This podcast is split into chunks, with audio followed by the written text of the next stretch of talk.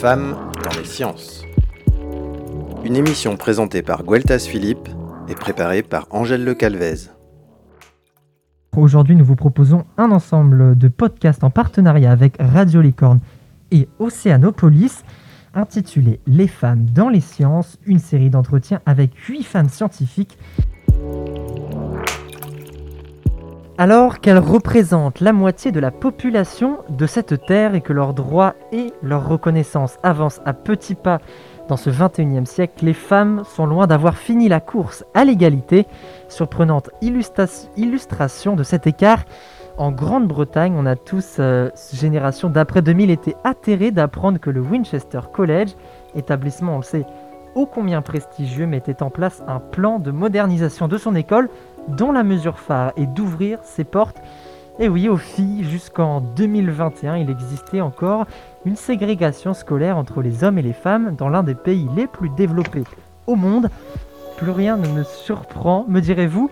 Et pourtant, si, le saviez-vous, les femmes ne représentent que 33% des scientifiques du monde, que seules 57 femmes ont reçu le prix Nobel dans les sciences, c'est-à-dire 4%, et que les filles suivent de moins longues études dans les domaines scientifiques, les Nations Unies en 2015 ont instauré la Journée internationale des femmes et des filles de sciences qui a lieu le 11 février pour rappeler que les femmes jouent un rôle essentiel dans la communauté scientifique et technologique et que leur participation doit être renforcée.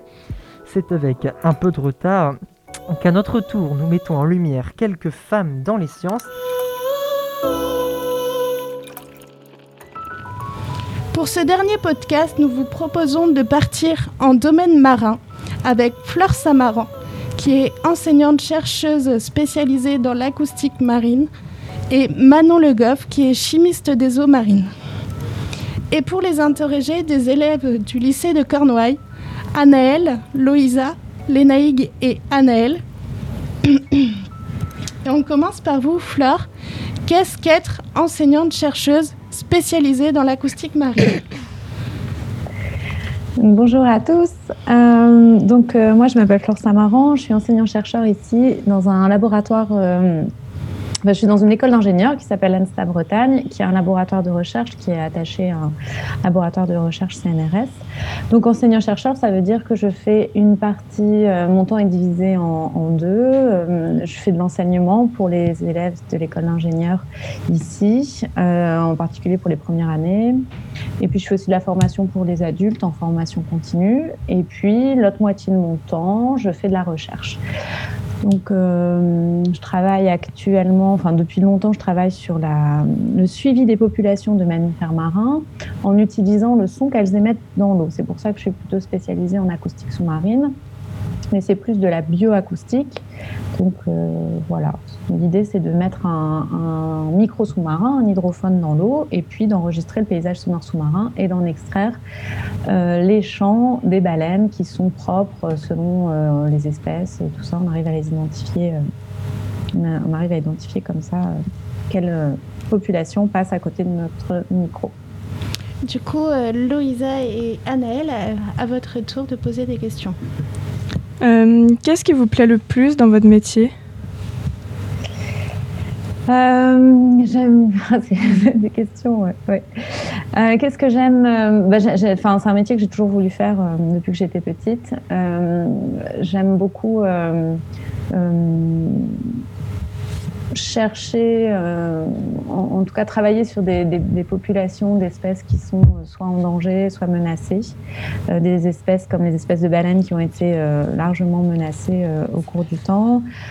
Donc c'est vraiment d'étudier ça, d'essayer de trouver, ben, par cette méthode qui est l'acoustique passive, des nouvelles connaissances pour mieux les protéger, pour, pour être en appui à des problématiques de conservation et de gestion. Ça, ça me plaît. Alors, quand j'étais plus jeune, évidemment, ce que j'aimais bien dans ce métier-là aussi, c'était partir euh, faire du terrain, donc partir en mer, aller, euh, aller partir en bateau euh, et collecter les données. je fais un peu moins ça parce que je suis maman de deux enfants, mais j'espère qu'ils seront plus grands pouvoir le faire. Et puis, j'aime aussi beaucoup encadrer les étudiants aussi, parce que j'encadre des étudiants qui sont en cycle supérieur et jusqu'à la thèse de doctorat Et ça, j'aime beaucoup. j'aime beaucoup. Je trouve ça très enrichissant. Anaëlle Quelles études avez-vous faites pour devenir comme, pour devenir ça? Pour faire mon métier? Oui. Alors, moi, j'ai fait, j'ai fait un parcours. J'ai fait au, lycée, j'ai pris plutôt une filiale scientifique. Euh, plutôt spécialisée en, biologie parce que c'était ce que j'aimais euh, le plus. Ensuite, j'ai fait, euh, je suis partie à l'université. j'ai fait, alors à l'époque ça s'appelait un DUG, maintenant ce serait une licence, donc un DUG de biologie, de biologie générale. Et puis en troisième année, donc en niveau L3, je suis partie faire de la biologie marine à l'université de La Rochelle et j'ai fait un an là-bas et après, je suis partie en échange euh, à l'Université du Québec à Rimouski pendant euh, une année d'abord euh, pour faire donc ma, M1 là-bas en échange. Et puis c'était tellement bien au Québec, je me plaisais bien là-bas. Du coup, je suis restée là-bas pour faire mon, ma, maîtrise, donc une maîtrise en océanographie. Après, je suis revenue en France et là, j'ai recherché euh, un laboratoire qui m'acceptait pour faire un doctorat. Euh, et euh, j'ai pu faire ce doctorat au Centre d'études biologiques de Chizé. voilà. Donc, j'ai fait un doctorat et ensuite, donc pendant trois ans. Et après, j'ai continué un petit peu en postdoc, toujours sur le même sujet. Et voilà, après j'ai travaillé euh, comme euh, ingénieur de, recherche dans un laboratoire et après j'ai postulé ici pour être enseignant-chercheur. donc j'ai fait, j'ai fait beaucoup d'études. euh, est-ce qu'il y a, est-ce qu'il y a des, inégalités hommes-femmes dans votre euh, domaine? Ben, euh, quand, euh, quand j'ai commencé à l'université, euh, il y avait, y avait autant de filles que de garçons. Au contraire, en biologie, il y avait beaucoup de filles. Et puis, au fur et à mesure que je, le temps a passé, je me suis rendu compte que ben, dans les laboratoires de recherche, c'était c'était surtout des hommes. le laboratoire de recherche où j'ai fait ma thèse, il n'y avait que des chercheurs hommes. Il n'y avait, il avait pas du tout de chercheurs, de chercheurs eux. et même encore ici, à l'ENSTA Bretagne, mon c'est un peu moins, c'est moins en moins vrai, mais c'est vrai qu'on est, euh, on est beaucoup moins de femmes. Euh, alors, je l'expliquais pas tellement euh, cette inégalité, je l'explique pas vraiment en fait. pourquoi c'est comme ça? Ce que je constate maintenant que je suis maman et tout ça, c'est que c'est vrai que mener les deux de front, c'est pas facile. voilà, d'avoir des enfants et de faire de la recherche, de rester au top dans la recherche, c'est quand même, euh, c'est quand même un beau challenge euh, de, mon point de vue, quoi, de, mon vécu, quoi. Alors, est-ce que ça explique? Je ne sais pas. Euh, est-ce que, en tant qu'enseignante, vous abordez la place de la femme dans, dans le monde scientifique? Pas du tout. Je, pas du tout. Pas du tout, mais euh, bon voilà, je me présente devant les élèves, euh, ils voient que voilà, je suis une, scientifique, je suis une femme aussi, et euh, voilà, ils, voient juste parfois ça existe. à l'école, à l'ENSTA Bretagne, il y, a beaucoup de, de il y a beaucoup d'actions pour les femmes et la science aussi. Euh, il y a plusieurs, euh, plusieurs journées qui sont organisées, euh, tout ça. Donc, ils sont, les élèves sont très, très sensibilisés au travers de, ces petits projets-là. comme elle code, elle crée, il y, a, y, a, différents, différents programmes voilà, pour, pour montrer voilà, l'importance enfin, voilà, que les femmes ont à, jouer dans, dans, dans, la science. Quoi. Oui, ça? Euh, bah non, du coup, j'ai plus de questions. Bon, bah merci Fleur.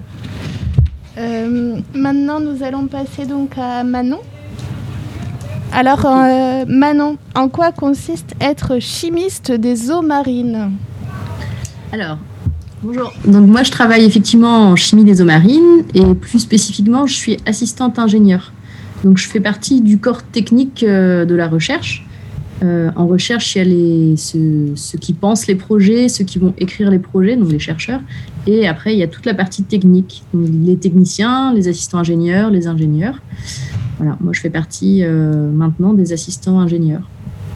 Et euh, mon travail, c'est mettre en œuvre des protocoles analytiques pour soutenir les projets de recherche, pour D'accord. résumer.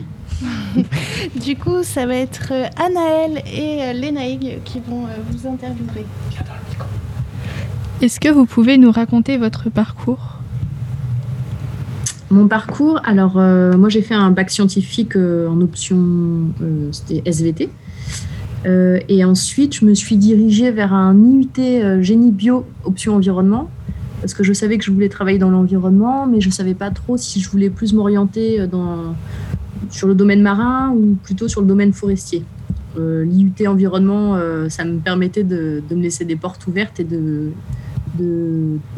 via les TP notamment, de, de découvrir plus con- concrètement euh, ce que c'était les, les- expériences et tout ça. Et puis, j'aimais beaucoup l'école. Et en fait, à la fin de la deuxième année d'IUT, j'aimais plus trop l'école. Et en fait, je me suis dit, bon, bah, il faut que je me lance, il faut que j'aille travailler. Et puis, il faut que je vois concrètement si le métier me plaît. Quoi. Donc, j'ai voilà, arrêté les études et je me suis dit, quitte à reprendre plus tard, si j'ai envie de, de faire autre chose, enfin de, ou d'évoluer, de faire un autre niveau de- d'études. Et du coup, j'ai commencé des, pendant un an et demi, j'ai fait des petits contrats. Et après, j'ai eu la chance de. Enfin, il y a un poste qui s'est ouvert là où je suis actuellement. euh, et j'ai passé le concours et je l'ai eu. Donc, j'ai commencé. euh, je suis rentrée dans la fonction publique euh, au CNRS à 20 ans. Donc, super jeune. quoi. Ah, c'est super. C'est très jeune. hein, du coup. Félicitations. Anaël ou Louisa Euh, vous êtes-vous déjà senti exclu en tant que femme scientifique? J'ai pas entendu, je suis désolée. Vous êtes-vous déjà senti exclu en tant que femme scientifique? Exclu Non. Non, après, je pense qu'il faut avoir un caractère aussi. Il faut s'affirmer, quoi. Voilà. faut pas se mettre euh, de côté. Et euh, si on s'affirme, on, on est considéré. Je pense que c'est plus une question de caractère que de sexe. Anaël Quel conseil donneriez-vous à quelqu'un qui souhaiterait faire votre parcours? Euh, quel conseil? Bonne question. Euh, de continuer à croire en ses rêves en gardant les pieds sur terre. Il y a, la partie, ce qu'on qu'on peut imaginer, fantasmer d'un métier, et la partie euh, plus réaliste euh, des relations entre les gens, euh, du niveau d'études, de son, du niveau de frustration qu'on peut ressentir aussi parfois quand on est dans le corps technique, à faire la vaisselle par exemple pour les autres ou des choses comme ça, on peut ressentir de la frustration.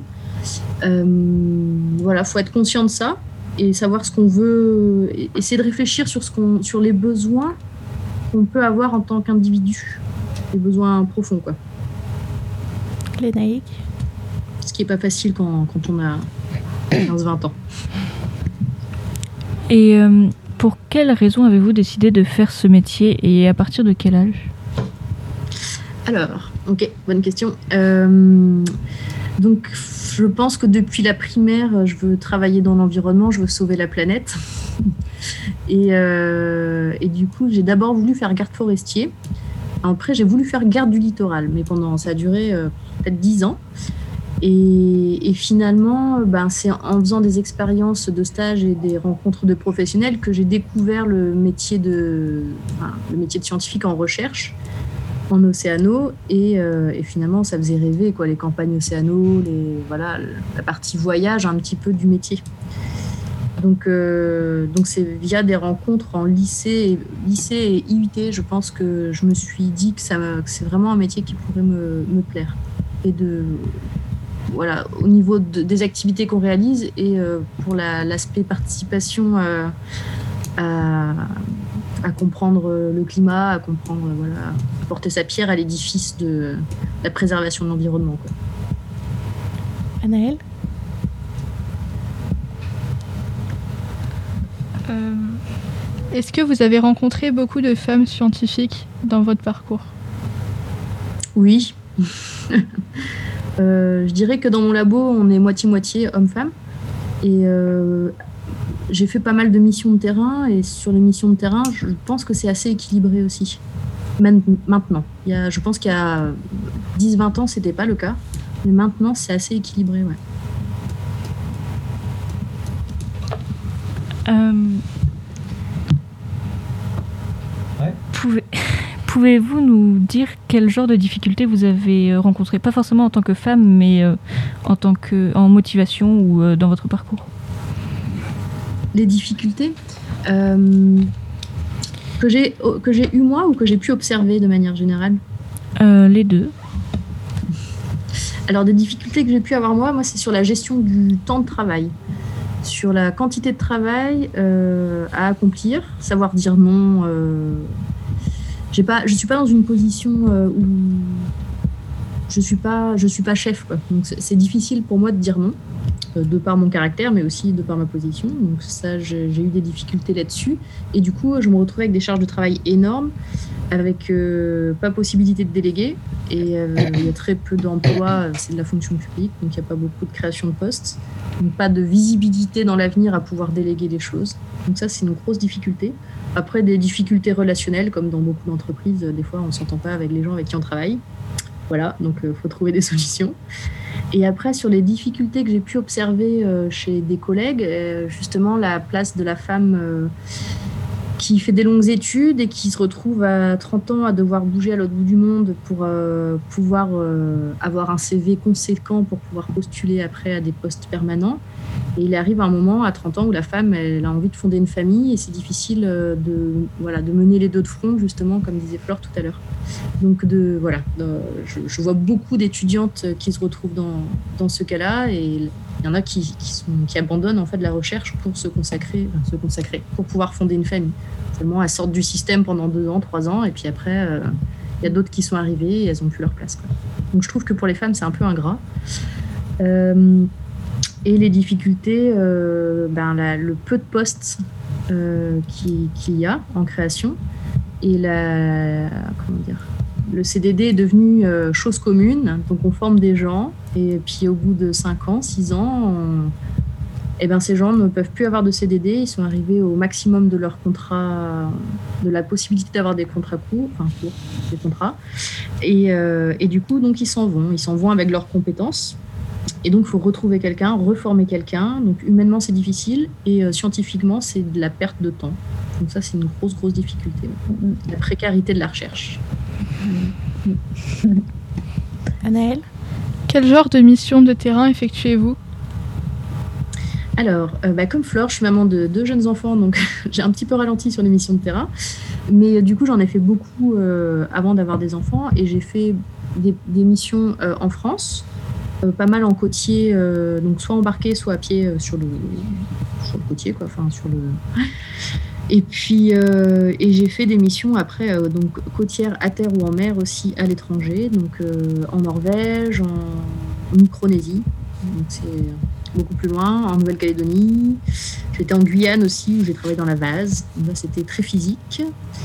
Et j'ai fait une grosse campagne océano euh, de deux mois en Atlantique Nord aussi. Donc c'était, c'est des missions assez variées avec euh, des supports euh, de travail euh, assez variés, quoi, de la vase à l'océan profond. C'est ça qui est chouette. Frédéric?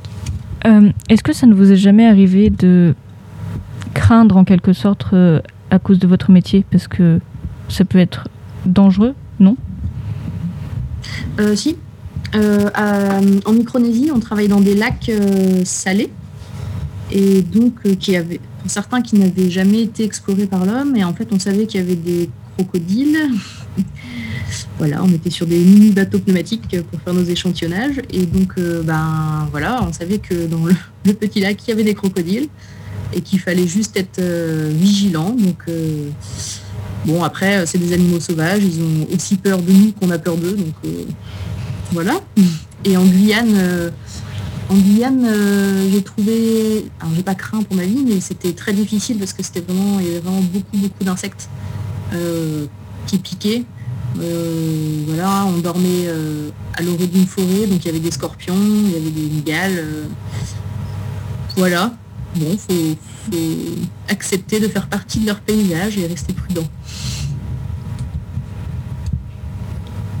Anaëlle? Euh, Merci d'avoir répondu à nos questions.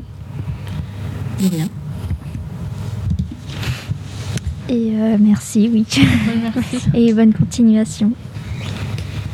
Euh, bah, merci à vous. Flore et Manon, est-ce que vous auriez un dernier petit conseil à donner à nos élèves pour se lancer dans le domaine scientifique? Ouais, moi je pense que c'est très juste de dire de, poursuivre ses rêves tout en ayant un peu conscience de, la réalité. Euh, ce, que, ce que Manon a proposé, c'est vraiment ça. Moi, moi j'étais nulle en, sciences euh, quand j'étais petite. Euh, et, beaucoup de gens ont voulu me décourager, mais je voulais absolument travailler sur la mer, sur les baleines et tout ça. Donc j'ai continué, continué. J'ai fait des super rencontres avec certains profs qui m'ont euh, motivé et qui ont cru en moi. Et ça, ça m'a beaucoup aidé. Et, euh, et surtout, j'ai jamais lâché. Et même encore maintenant, je ne lâche pas. Donc, donc je pense que ça, c'est important, c'est de pas... faut écouter les, les gens bons, les gens qui vous, qui vous apportent. Et puis, si les gens vous disent que c'est pas possible ou c'est un, rêve de petite fille, que vous n'allez pas y arriver parce que ceci, cela, bah non, il faut juste croire en soi, quoi. Euh, persévérer dans le sens où il faut compter pas que sur soi, mais il faut d'abord compter sur soi. Donc euh, si on a envie de faire quelque chose, il faut s'en donner les moyens aussi. Très bien, je vous remercie. Donc euh, nous l'espérons que ça motivera les jeunes du lycée à continuer vers ces beaux métiers. Merci beaucoup. Et voilà, notre série de podcasts se termine. Je remercie particulièrement Adeline, Ouda, Manon, Pauline, Natalia, Tiffaine, Anaïs et Flore de nous avoir présenté leur parcours et leur passion pour leur métier. Merci beaucoup. Merci à Océanopolis et Radio Licorne de collaborer sur ce projet. Je remercie également tous les élèves qui ont fait les interviews et qui sont en train de créer les affiches portraits que vous pouvez que vous pourrez retrouver prochainement dans les couloirs du lycée. Une mention spéciale pour Gueltaz, Léa ainsi que Monsieur Billet qui m'ont aidé dans la conception des podcasts, des sons et dans la mise en ligne. Merci à tous d'avoir partagé ce moment avec nous sur les ondes de Radio Licorne et à très bientôt.